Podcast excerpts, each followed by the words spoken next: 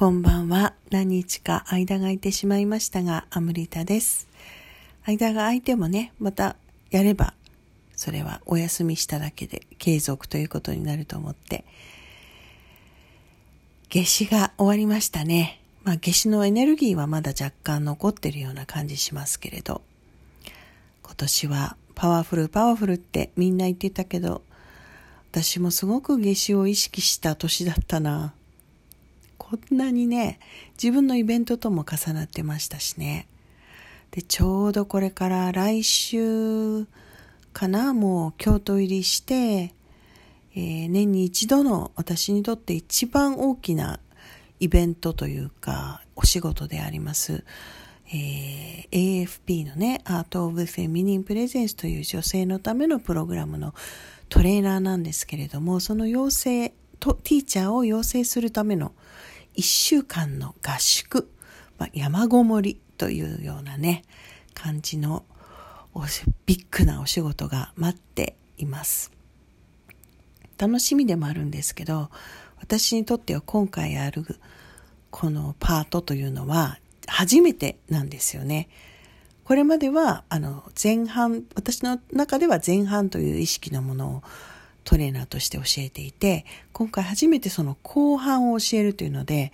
私としては前はもうそんなできません、後半だけはできません、その前は前半もできませんって言ってたんだけど、まあ、流れでやることになり、今回もね、任せるって創始者のレイチェルに言われて、えーって思って久しいんですよね。でもいつの間にか、まあ、やる、やりますっていうか、やるのが当然っていうような流れになっていて、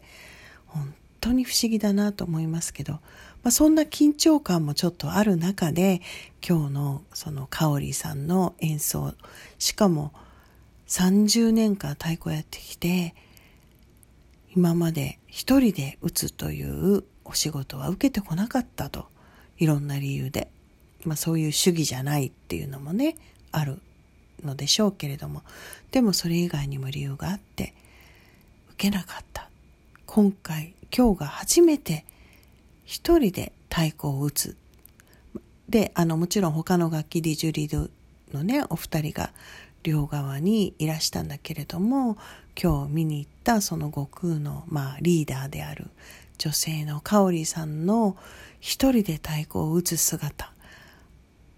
なんか新鮮といえば新鮮だし、昔からやってたんじゃないんですかっていう、あまりにも当たり前っていうかね、そういうことだったんですけれども、ご本人はすごいなんかこうちょっと怖いことだったというか、勇気がいったっていうようなことをおっしゃってましたね。いろんな理由があったんでしょうけれどもね、オファーはもちろんあったと思うんですよね。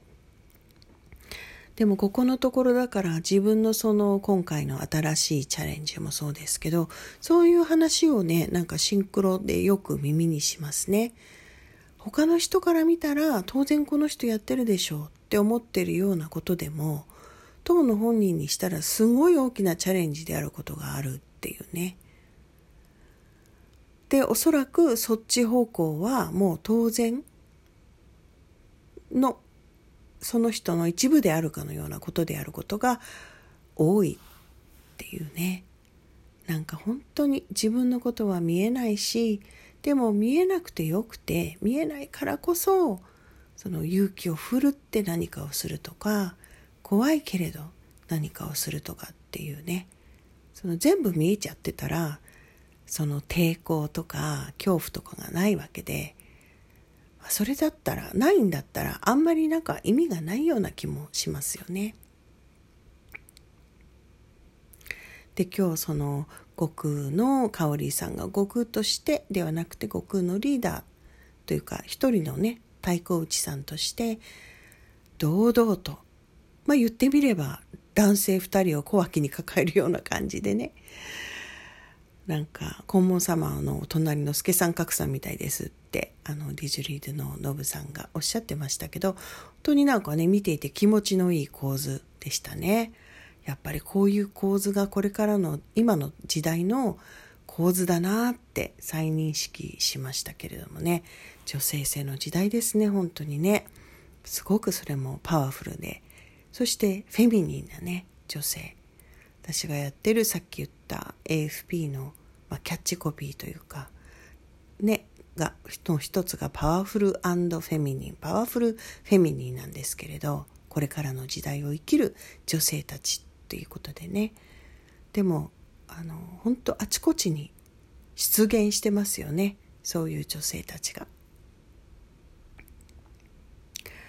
で今日のカオリさんはその素晴らしい演奏の後、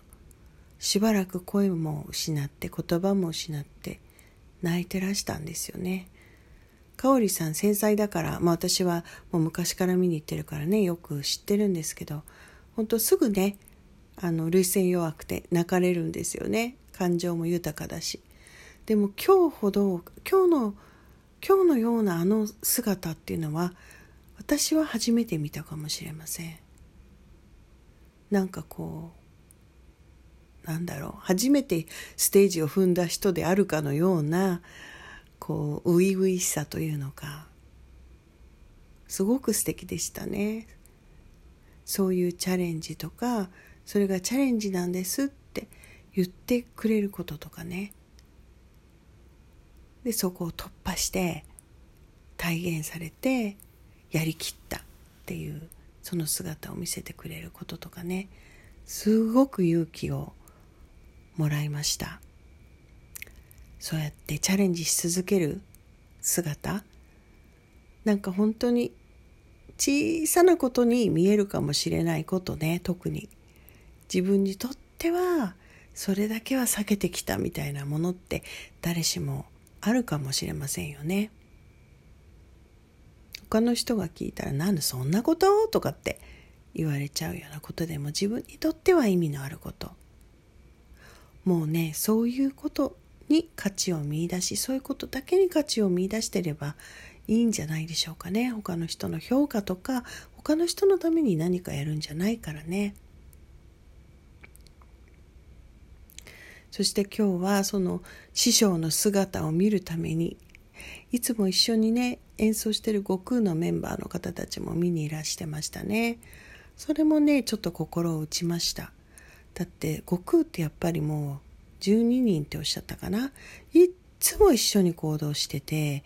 ね、遠征もずっと一緒だし、もちろんね何年もそうやってチームワークをねずっと保ってやってらしているのに、何千回も師匠の太鼓は聞いたかもしれないであろうに、でもそのねカオリーさんという師匠の、まあ、ある意味ちょっとなんていうんですかね、晴れの舞台というかね、新しい挑戦、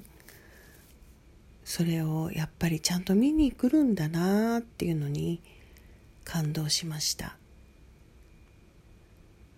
心から尊敬してらっしゃるんだなっていうことが伝わってきてね。まあそんなことで、さっきはあのあれです、いつも YouTube に最近シリーズで載せている英語で歌おうシリーズね。で今クイーンのキラークイーンをやってるんですけれど、そのキラークイーンのさんばんめ、さんばんの部分もうこれで一応最後なんですけど、キラークイーンのねをあの録画して YouTube にアップしました。これも考えてみたらね、最初は勇気がいったんだよね。ピアノとね歌と英語のレッスン的なものを一緒にやるというね、別にすんごい計画練ったわけじゃなくて、ふっとあそうだそうしようと思ってやれちゃったっていうね。新しいことって始める時ってそういうパターンもありますよね。さっき言ったいろんな思いをもう通り越して勇気を持って始めるものと、なんかふーってできちゃうもの、やりたくなっちゃったみたいな感じでねできちゃうものも、その両方があっていいんですよね、人生ね。もう願わくばもうねいい年で、どんどんこれから老後を考えなきゃいけない年ですけど、それでもいつもそうやって何か大きい小さいは別、自分にとってチャレンジになるようなものにいつも挑戦しているような人でありたいな。それがちょっと怖かったけどやりましたであれ、何にも考えずにできちゃいましたであれ、生きるっていうことはそういうことな気がしますね。なんかちょっと新しいというか、前に進むっていう、やってみたいっていう思いで進む、好奇心を持ってっていうね。今日のカオリさんの姿は本当に私忘れないですね。あれだけ有名で、あれだけ長いこと悟空を率いてきて、唯一無二の和太鼓バンドですよね。その偉大なカオリさんが、私は一人で太鼓を打ったことがないんですとか、あと音楽に関するね、コンプレックスの話もしてらっしゃいましたね。太鼓以外はダメなんですと、コンプレックスがあって、トラウマがあってともおっしゃってたかな。人のやっぱりそういうちょっとこうね、意外な歴史、弱い部分お話ししてもらえると、なお一層その人のことを身近に感じたり、愛しく感じたりするんですね。それもまた勉強になりました。さあ、ということで、明日からもちょっと水曜日にかけてのね、準備をもう急ピッチでしないとね。では次はいつになるでしょうか。また暇を見て、機会を見つけてやりたいと思います。ありがとうございました。おやすみなさい。